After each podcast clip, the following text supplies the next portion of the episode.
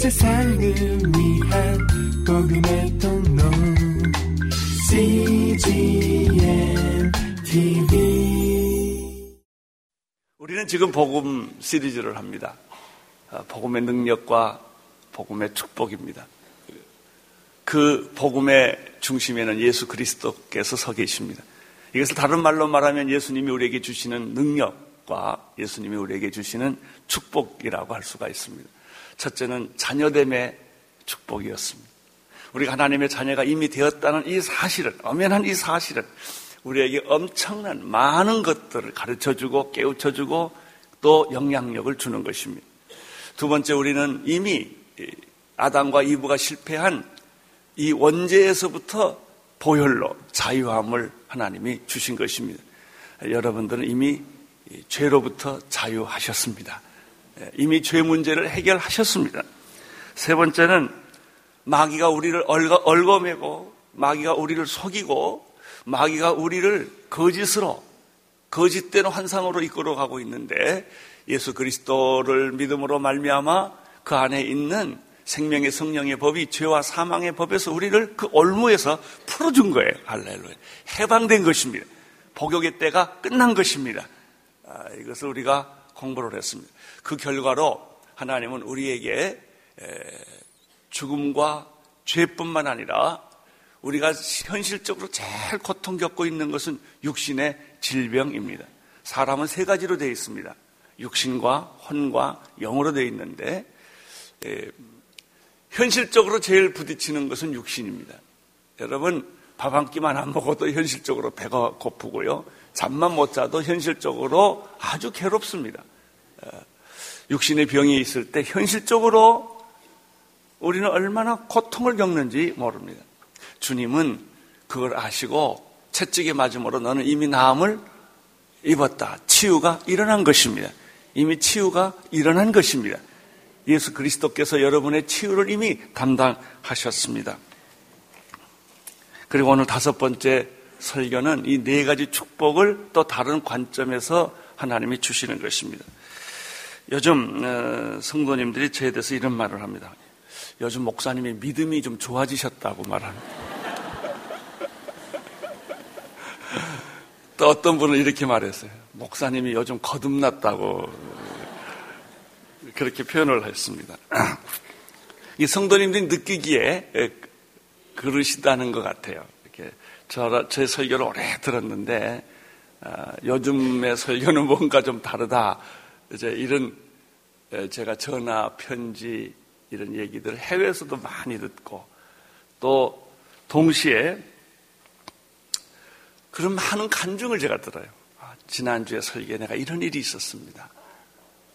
들어보니까 내 설교 사역 역사 중에 한 번도 없었던 그런 일들이 계속 일어나고 있는 거예요. 그래서 제가 꼭 반문하면 정말입니까? 정말 그렇습니까? 정말 암이 났습니까? 정말 모든 당신의 병이 정말 떠났습니까? 그러면 정말 그렇대요. 예, 그렇다는 그 증거가 의사의 무슨 확인증은 없고 얼굴 표정이 그렇게 밝고 눈물이 있고 예, 그런 것을 제가 발견을 했습니다. 저는 어, 이번 특별히 고난 주간 새벽 기대 이런 일들이 여러분에게 어, 충만하게 임하기를 바랍니다. 어, 좀 시간을 충분히 가지고 어, 설명도 하고 말씀도 나누고 기도도 해서 좀 많은 그런 축복과 은혜들을 받고 싶은데 주일 설교는 제한이 돼 있어서 그렇게 많이 못했습니다만은 이번에 고난 주간 새벽 기도를 통하여 그리고 계속되는 우리의 설교와 기도를 통하여 어, 지금부터 계속해서 이런 일들이 여러분의 집안에 여러분 개인에 여러분의 사업에 우리 민족 속에 이 생명의 부활의 생명의 역사들이 일어나기를 저는 간절히 기도하고 또 기대하고 있습니다. 여러분 어떻게 이러한 은혜 가운데 들어갈 수가 있겠습니까? 은혜는 이미 주어졌는데 어떻게 우리가 이 안에 들어갈 수 있겠습니까? 축복은 이제 오는 게 아니에요. 주어졌어요.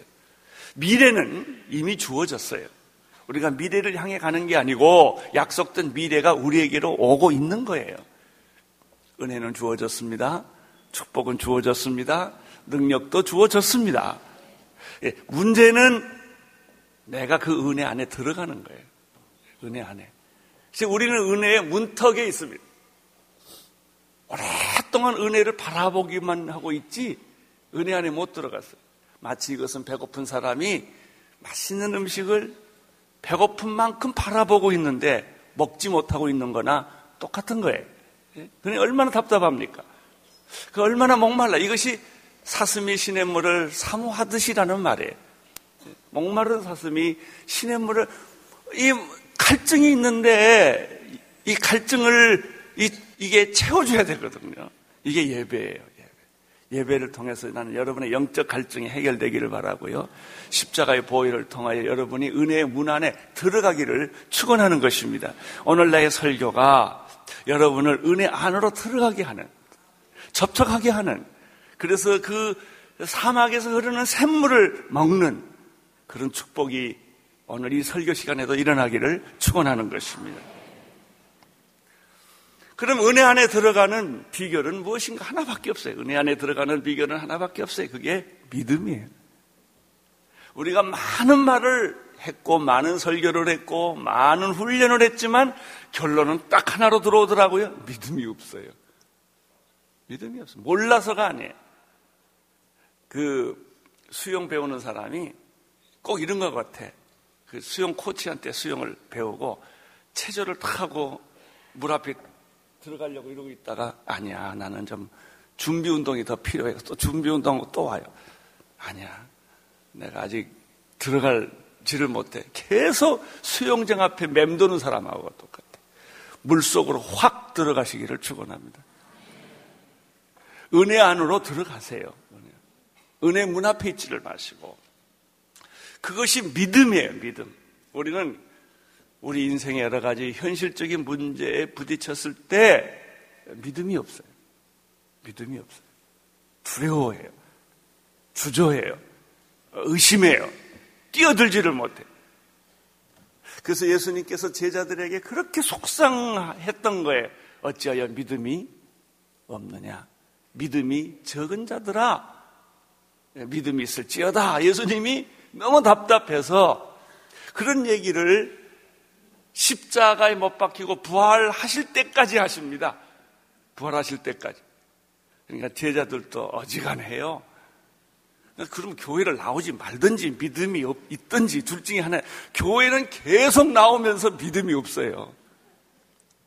설교를 계속 들으면서도 믿음의 행동은 안 하신단 말이죠.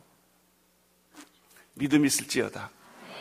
오늘 나는 여러분이 믿음의 결정적인 행동을 하기를 축원합니다.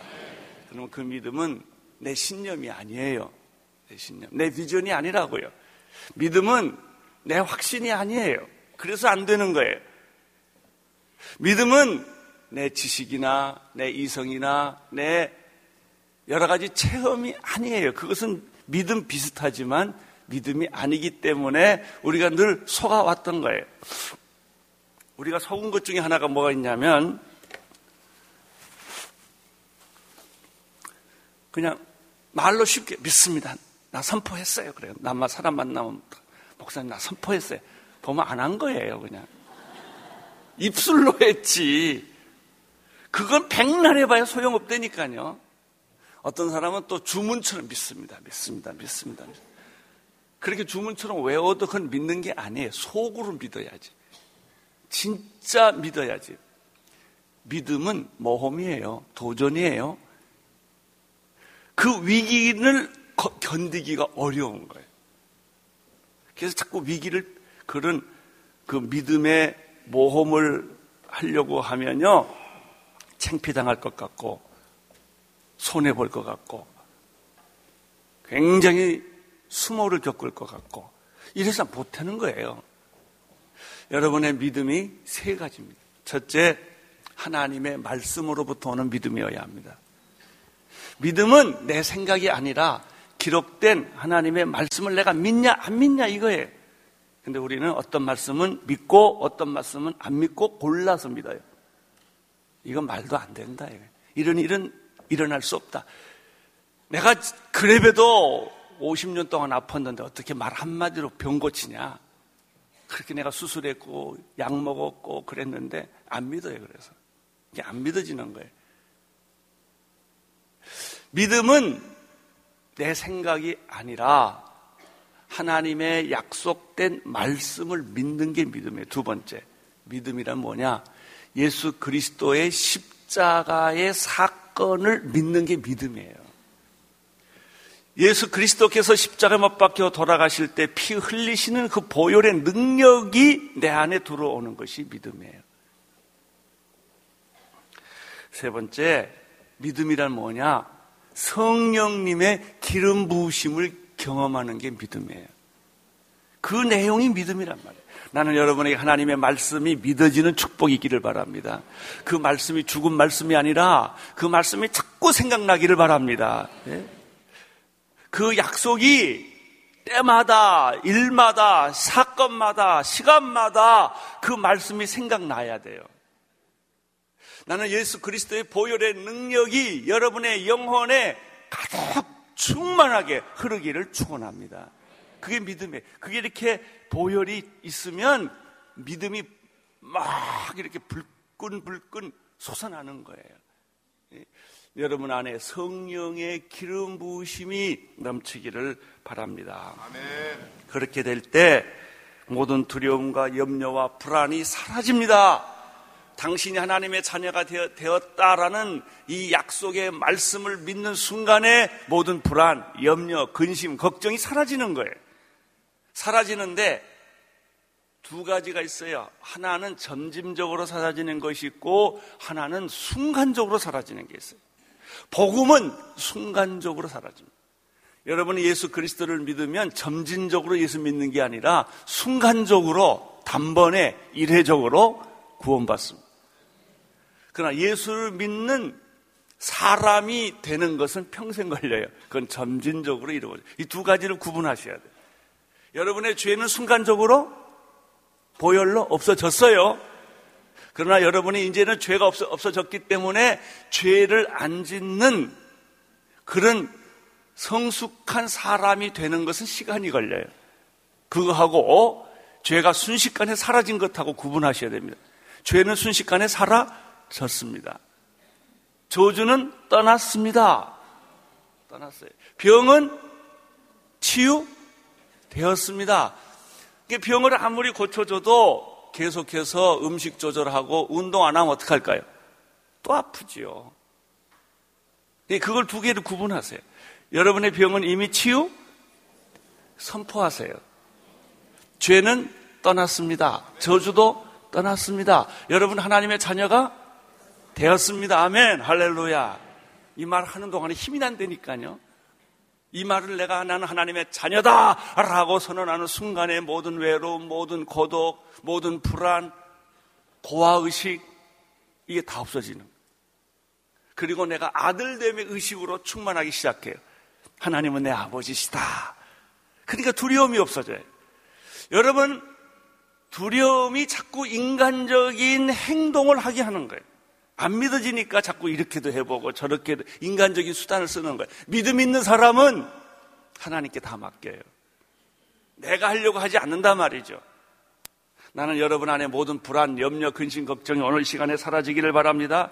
죄의 짐과 죄의 영향력이 사라지기를 축원합니다. 모든 저주와 억압이 사라지기를 축원합니다. 나는 여러분의 각종 질병과 상처가 회복되기를 축원합니다. 이번에 보니까 수많은 분들이 설교 도중에 또 개인 기도하는 중에 설교를 듣고 많은 간증과 기적이 있는데 제가 그 얘기를 가만히 들어보니까 결론이 딱 하나가 있더라고요. 그게 뭐냐면 제 설교 듣는 도중에 선포를 하더라고요, 사람. 속으로. 겉으로 선포하면 옆에 다 들리니까. 내 손에 습진이 날지어다. 이렇게 자기가 선포를 했는데 낫대는 거예요. 나는 제일 안 믿어준 것 중에 하나가 저 무 슨 피부병 하나 있지요. 저 예? 아토피성이 순식간에 없어져 버렸대. 설교 듣는 도중에. 다잘안 믿어져요.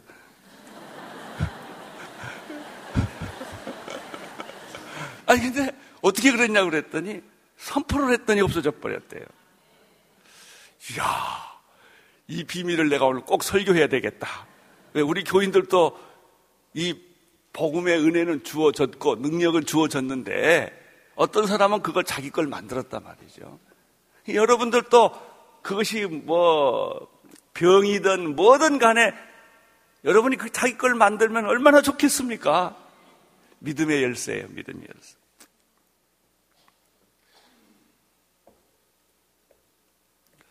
오늘은 다섯 번째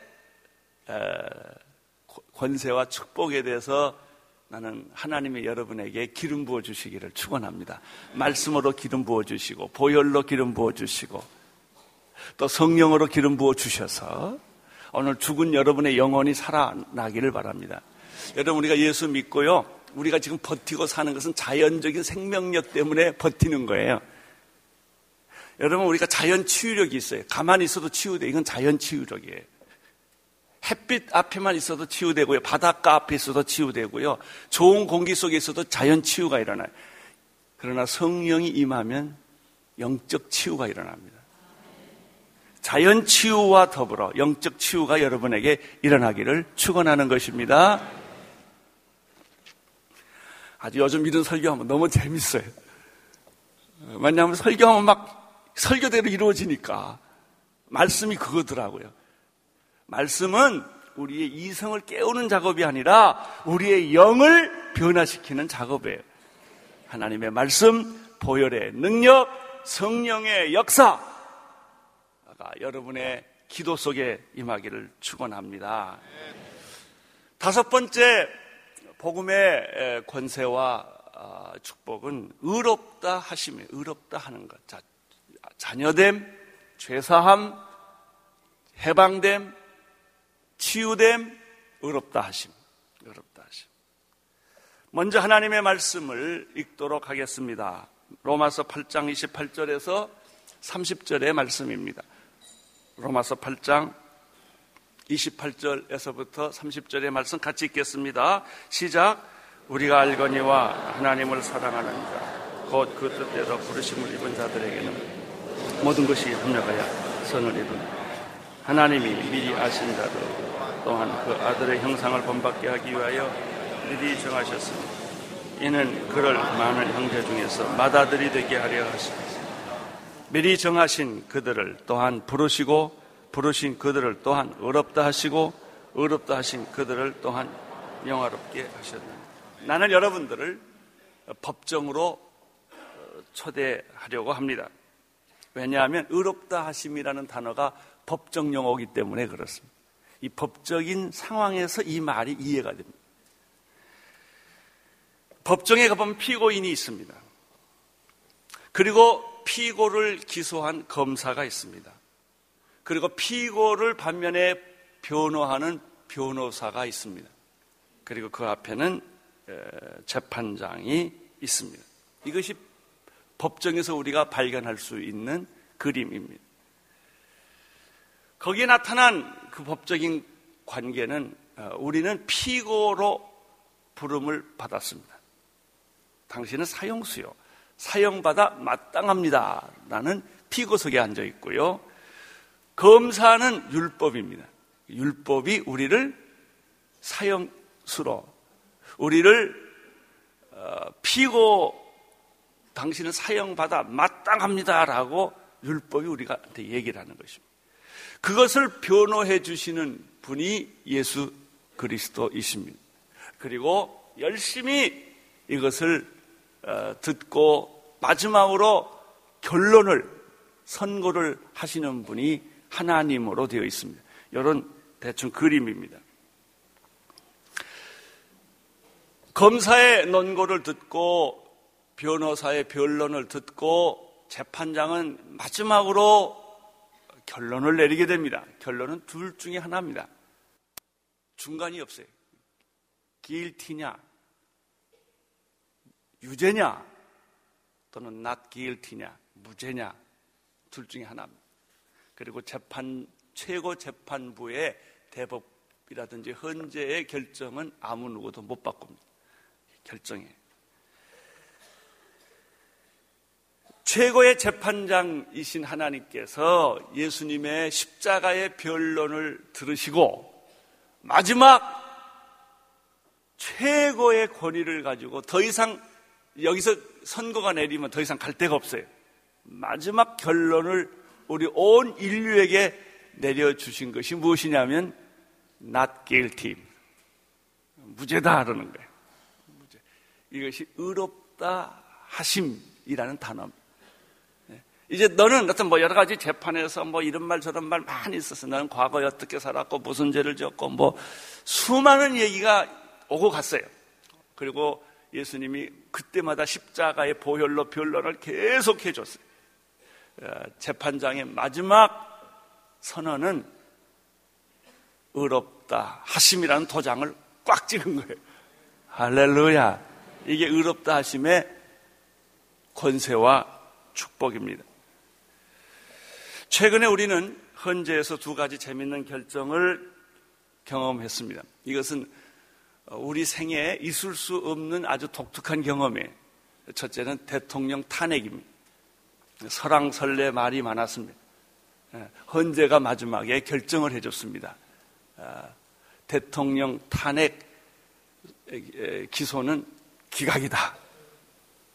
라고 해줬어요. 싫던 좋던 우리는 다 그 결정에 순복을 해야 되고 대통령을 고소한 그 탄핵을 기소한 그 기소가 기각이 되는 순간부터 대통령은 그 직무를 다시 행할 수 있게 됩니다. 바로 그 시간부터. 맞죠? 음. 그 후에 우리는 두 번째 또 기가 막힌 역사적 사건을 하나 접하게 됐는데 수도 이전 문제입니다. 수도 이전을 해야 되느냐 안 해야 되느냐 말이 많았는데 헌재가 어떻게 결정했습니까? 수도 이전은 위헌이다 라고 마지막 결정을 해 주셨어요. 그 순간부터 수도 이전은 위헌이 됐습니다. 이게 마지막 결정이에요. 마찬가지로 허물과 죄로 죽었던 우리들 에베소서 2장 1절 2절, 3절에 보면 우리에 대해서 이렇게 묘사하고 있어요. 우리는 허물과 죄로 죽었던 존재요. 세상의 풍습을 쫓았고 공중 권세 잡은 자를 따랐고 육체의 소욕을 따랐고 본질상 우리는 진노의 자식이었고 이미 우리는 다 아담과 이브 이후로 사형 선고를 받은 자들입니다. 그런데 어, 예수님께서 십자가로에서 보혈의 변론을 계속 해 주셔서 예, 그 기소할 때마다 율법이 나를 기소할 때마다 은혜의 십자가가 계속 그걸 변론해 준 거예요. 그리고 마지막 우리의 영원한 대재판장이신 하나님께서 우리에게 최종 선고를 해 주셨습니다. 그건 뭐냐면 무죄 선언이에요. 너는 의롭다 의롭게 되었다라고 하는 거예요. 의롭지 못한 일들이 내게 너무나 많이 있지만 이후야 어떻든지 간에 대재판장이신 하나님께서 의롭다고 선언하는 순간부터 나는 뭐가 됐어요? 의롭게 된 거예요. 의롭게 된 거예요. 왜 할렐루야 안 하세요? 여러분 무죄 선고 받으신 그 피고인이 그 순간 춤을 추지 않겠어요. 그 많은 재판, 긴 재판, 그 많은 사연 속에 마지막에 당신은 무죄요. 라를 만나 듣는 순간에 이 사람 눈에는 눈물이 흐르고 모든 상처는 치유되고 회복될 거 아니겠습니까? 할렐루야. 이분이 예수 그리스도십니다. 예수 그리스도께서 보혈의 변론을 해주셨어요. 십자가의 변론을 해주셨어요. 당신의 죄가 주원같이 붉을지라도, 당신의 죄가 진원같이 붉을지라도, 하나님은 당신의 죄를 먹보다 더 검은 죄를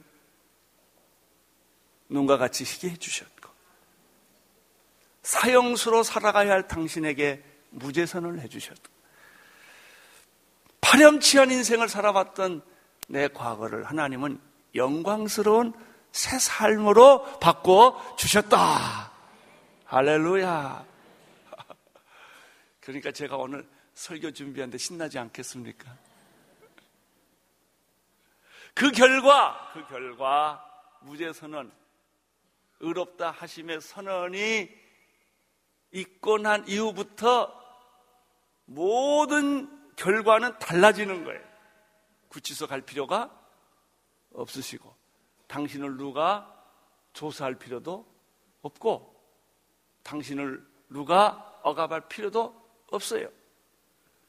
옛날에 일제시대 때요, 해방이 됐는데, 해방된 사실을 모르는 일본 순사는 의기양양 해방이 됐는데도 그 소식을 못 들었기 때문에 계속 일본의 권력은 큰 소리를 치고 있었고 해방이 됐는데도 불구하고 그 소식을 못 들은 한국 백성들은 그 권력에 꼼짝을 못했던 일이 있었죠. 나중에 해방이 되었습니다. 라는 말을 듣는 순간에 입장은 180도 다 바꿔진 거예요. 할렐루야. 여러분의 입장은 바꾸어졌습니다. 여러분의 입장은 바뀌어졌어요? 죄인에서 의인으로 바뀌어졌고, 병자에서 건강한 사람으로 바꾸어졌고, 저주는 축복으로 바꾸어진 줄로 믿으시기를 바랍니다. 그럼 뭐예요? 대답은 간단. 바꿔줬습니다. 이렇게 말하면 돼. 바꿔줬습니다. 인생이 바뀌어졌습니다. 그렇게 말만 해도 귀신이 떠나가요. 쉽죠? 간단해. 여러분이 오늘 이 사실을 해방이 됐다는 소식을 듣는 순간에 그것을 에이 말도 안 돼. 해방될 리가 없어. 내가 문서를 봐야 돼. 이럴 필요가 없다니까요. 메가드나 이 사람들의 조인하는 거를 내가 봐야 된다고 말이죠. 그 필리핀의 반군이나 뭐 이런 사람들은 뭐 해방된 지 몇 십 년이 됐는데도 그걸 모르고 산에 숨어 있잖아요. 모르니까. 여러분 모르면 마귀의 밥이에요. 그냥 계속 병 속에 사셔야 돼요. 저주 속에 살아야 돼요. 어둠 속에 살아야 돼요. 태양은 떴는데도 계속 지하실에서 나오지 않는단 말이죠. 나는 오늘 여러분들에게 말하면 지하실에서 나오세요. 병에서 나오세요. 저주에서 나오십시오. 하나님은 당신에게 무죄 선언을 했습니다. 당신은 의롭다 함을 받았습니다. 그리고 이제 이 설교 듣고 나가면 기분이 그렇게 좋은 거예요. 달라 이게요. 무죄 선언을 받고 버스 탄 사람하고요. 그 선언 안 받고 탄 사람하고는 인생이 다르다니까요. 할렐루야. 오늘 얘기가 그것입니다. 28절을 한번 다시 보시겠습니다. 시작. 하나님을 사랑하는 자, 곧, 그, 그 뜻대로 부르심을 입은 자들에게는 모든 것이 협력하여 선을 이룬다. 의롭다 하심의 근거는 무엇입니까? 하나님의 절대적인 사랑과 은혜예요. 하나님을 사랑하는 자, 곧 그 뜻대로 부르심을 입은 자들에게 이게 적용이 됩니다. 로마서 3장 23절, 24절에는 다음과 같은 말씀이 쓰여져 있는데 이것은 좀 더 깊고 분명하고 자세하게 이 부분을 설명해 주는 말씀이에요. 같이 읽겠습니다. 시작. 모든 사람이 죄를 범하였음에 하나님의 영광에 이르지 못하더니 그리스도 예수 안에 있는 구속으로 말미암아 하나님의 은혜로 값없이 의롭다 하심을 얻은 자 되었느니라 예수 안에 있는 구속 여러분 의롭다 하심이나 구속이나 같은 말이에요. 구속. 구속은 상업 용어고 의롭다 하심은 법정 용어예요. 그래서 조금 차이가 있는 것뿐이에요. 구속은 뭐냐면 살 사고 파는 관계를 말하는. 예수님 당시에는 사람들이 노예 제도가 있었습니다. 노예를 돈 주고 샀습니다. 그럼 내 거가 돼요. 물건처럼. 팔기도 하고 사기도 합니다. 내가 노예를 돈 주고 샀는데 그 산 돈 주고 산 그 노예를 내가 내 거니까 자유를 줄 수도 있어요. 돈 주고 사서 너는 자유다. 종이 노예가 아니다라고 착한 주인이 그렇게 할 수 있어요. 그럴 때 돈 주고 사서 이 사람을 자유롭게 해준 걸 구속이라는 단어를 쓰는 거예요. 우리는 뭘 받았어요? 예수 그리스도로 말미암아 구속 상업 용어입니다. 이거 다른 말로 말하면 하나님의 은혜로 값없이 뭘 받았어요? 재판 용어로 쓴 거예요. 의롭다함을 받게 되었다라고 하는 것이. 이제 분명해집니까? 네, 구속과 의롭다 하심. 여러분은 의롭게 이미 되었습니다. 법적인 근거가 있습니다. 여러분은 상업적인 관계에 있어서 돈을 다 죄값을 십자가에서 지불하시고 여러분을 자유케 하셨습니다. 여러분이 다시 죄값을 치를 필요가 없습니다. 죄값을 치르겠다고 떠드는 사람은 하나 예수님을 모욕하는 사람. 죄값 치렀습니다. 할렐루야. 당신에게는 무죄 선언이 이루어 졌습니다. 할렐루야. 그러니까 이 말만 계속하는 거예요. 예수님이 십자가 내 죄값을 치루었다. 내 죄는 병값을 치루었다. 저주의 값을 치루었다라고 말하는 순간에 저주가 사라져 버리는 거예요. 병이 사라지는 거예요. 모든 죄가 사라지는 거예요. 할렐루야. 여러분은 의롭다 하심을 이미 선고 받았습니다. 따라서 여러분이 하도 피고 생활 오래 해가지고 피고 의식이 있어요, 항상. 그 의식이 사라지기를 축원합니다. 그건 잘못된 문화예요. 여러분이 죄인으로서 살아가는 것은 과거예요. 지금은 의인으로 살아가는 것입니다. 하나님의 자녀로 살아가는 것입니다. 고아로 살지 마십시오. 당신은 하나님의 자녀가 이미 되었습니다. 그러니까 그 생각을 한참 하고 있으면 갑자기 내가 고기해. 그렇죠? 당신은 뭐 받기 위하여? 아, 그 말이 그냥 가슴이 찡하고 와요. 맞아. 내가 사랑받기 위해 태어났지. 언제부터? 태초부터 시작된 그 사랑. 아, 이렇게 사랑이 깊고, 이게 순간적이 아니고, 우연이 아니고, 이게 팔자가 아니고, 이게 그냥 어떤 하나의 해프닝이 아니고, 하나님이 태초부터 나를 사랑한 사건이었구나. 이게 이렇게 느껴진다니까요. 그리고 기절하잖아요. 너무 놀래가지고. 그리고 내 얼굴이 환하게 피어나기 시작하는. 와, 내가 이렇게 사랑스럽다니. 내가 이렇게 귀한 존재란. 내가 이렇게, 이렇게 정말 신비스러운 인생이라니. 이런 사람 자살할 생각할까요? 신경질 낼까요? 안 내. 말을 함부로 할까요? 여러분 왜 말 함부로 하지 않으세요? 이판 사판이다 이거예요. 그러니까 말을 막 함부로 해. 자기 격이 안 맞는 막 말을 하고 신경질 내고 성깔 부리고 이게 다 자포자기에서부터 오는 거예요. 이판 사판이다 그냥. 그래서 자기를 천박하게 만드는 천하게. 나는 여러분의 말이 고귀해지기를 바라고 눈동자 곱게 뜨고 다니시기를 바랍니다. 좀 의젓하게 사세요. 의젓하게. 승리자로 사십시오. 승리자로. 여러분 축복받은 자로서 하나님의 자녀로서의 그 위엄과 품위와 그 인격과 그 삶이 여러분에게 있게 되기를 축원합니다. 아유, 그래도 설교를 반밖에 못했어요.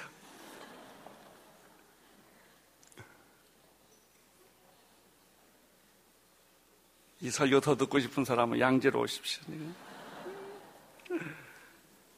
29절을 읽어주세요. 29절. 시작. 그 아들의 형상을 본받게 하기 위하여 미리 정하셨으니 이는 그러 많은 형제 중에서 맏아들이 되게 하려 하십니다. 그러면 하나님이 우리를 의롭다라고 하신 목적이 있을 거 아닙니까? 두 가지예요. 첫째는 누구의 형상을 받기 위하여? 하나님의 아들의 형상을 주기 위해서. 두 번째는 맏아들의 축복을 주게. 둘째 아들 아니에요. 셋째 아들 아니에요. 넷째 아들 아니에요. 맏아들. 하나님은 여러분에게 맏아들의 축복을 주시기를 원하십니다. firstborn. 맏아들. 맏아들의 상속권과 맏아들의 권위와 맏아들의 축복을 다 주고 싶다 이거예요. 당신에게 하나님은 아들의 형상을 본받게 하기 하도록 만들고 싶다 이거예요. 그래서 그 옆에 있는 분을 보면 얼마나 사랑스러운지. 왜? 누구 닮았으니까. 예수님 닮았어. 아니, 옆에 있는 분 잠깐 보세요. 누구 닮았나 보세요. 맏아들의 축복과 그 아들의 형상을 거기다가 입혀주겠다는 거예요. 30절을 보십시오. 시작.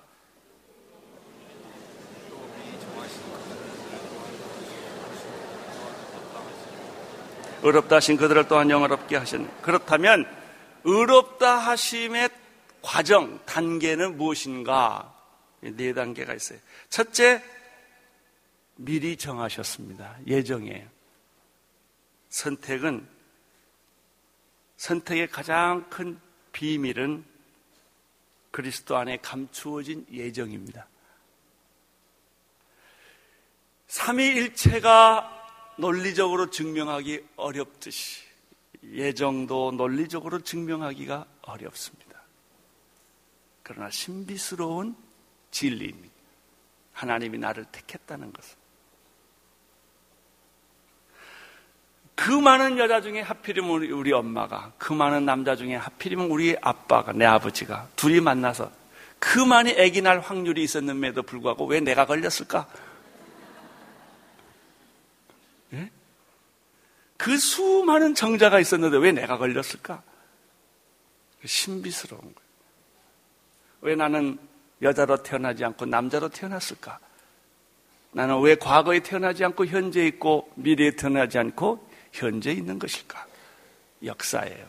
신비스러운 것인데 이것은 설명할 길이 없어요. 신비는 그냥 받아들여야 돼요. 신비스럽게. 꽃 한 송이를 신비를 그냥 받아들이고 시를 써야 돼요.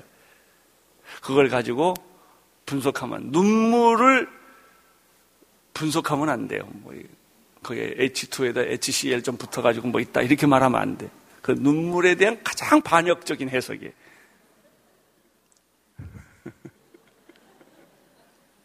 맞는 말인데 틀린 말이에요, 그게. 하나님이 우리를 정하셨어요. 왜? 몰라요. 왜 날 택해요? 왜 그 남자가 날 택해요? 날 사랑해요? 왜 그 여자가 날 택해요? 뭐, 참, 이, 해, 이 해결하기 어려운 얘기예요. 하나님은 우리를 택하셨다, 정하셨다는 거예요. 정하신 그들을 또한 어떻게 두 번째 부르셨다. 이 부름이라는 것은 선택이 없으면 부름이 없습니다. 그냥 암으로 가는 개똥이 부르듯이 야 개똥아 이렇게 부른 게 아니에요 나를 지나가니까 부른 것도 아니고 있으니까 부른 것도 아니고 날 선택해서 부르신 거예요. 부름에 응답하십시오. 그래서 불렀기 때문에 거절하지 마세요. 세 번째, 부르신 그들을 또한 뭐예요? 그냥 부르기만 하면 어떻게 하겠어요? 의롭다 하게 해서 일시켜야지. 그 사람을 의롭다 하게 하시고, 마지막으로 의롭다 하신 그들을 또 어떻게 해요? 영화롭게 하셨느니라. 할렐루야. 여러분, 이 사실을 선언하세요. 하나님은 나를 택하셨지요. 나를 부르셨지요. 나를 의롭게 하셨지요. 하나님은 나를 영화롭게 하셨죠. 그날에 천국에서 나를 완전히 영화롭게 하실 거예요. 그래서 주님, 지금 내가 가지고 있는 현실적인 모든 문제가 이런 틀 속에서 해결되기를 원합니다.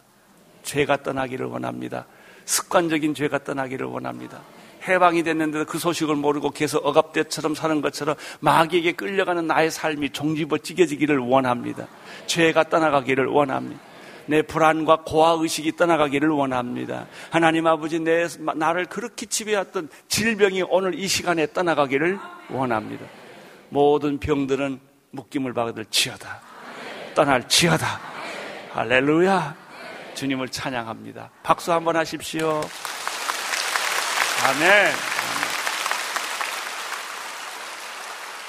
이것이 의롭다 하심을 받은 권세와 축복입니다. 기도하겠습니다. 주님, 의롭다 하심의 축복을 우리 성도님 모두가 이 시간 그 선언을 듣고 하나님의 우렁찬 선언을 듣고 세상에 나가서 자유하게 살게 하여 주옵소서. 예수님 이름으로 기도합니다. 세상을 위한 복음의 통로. CGM TV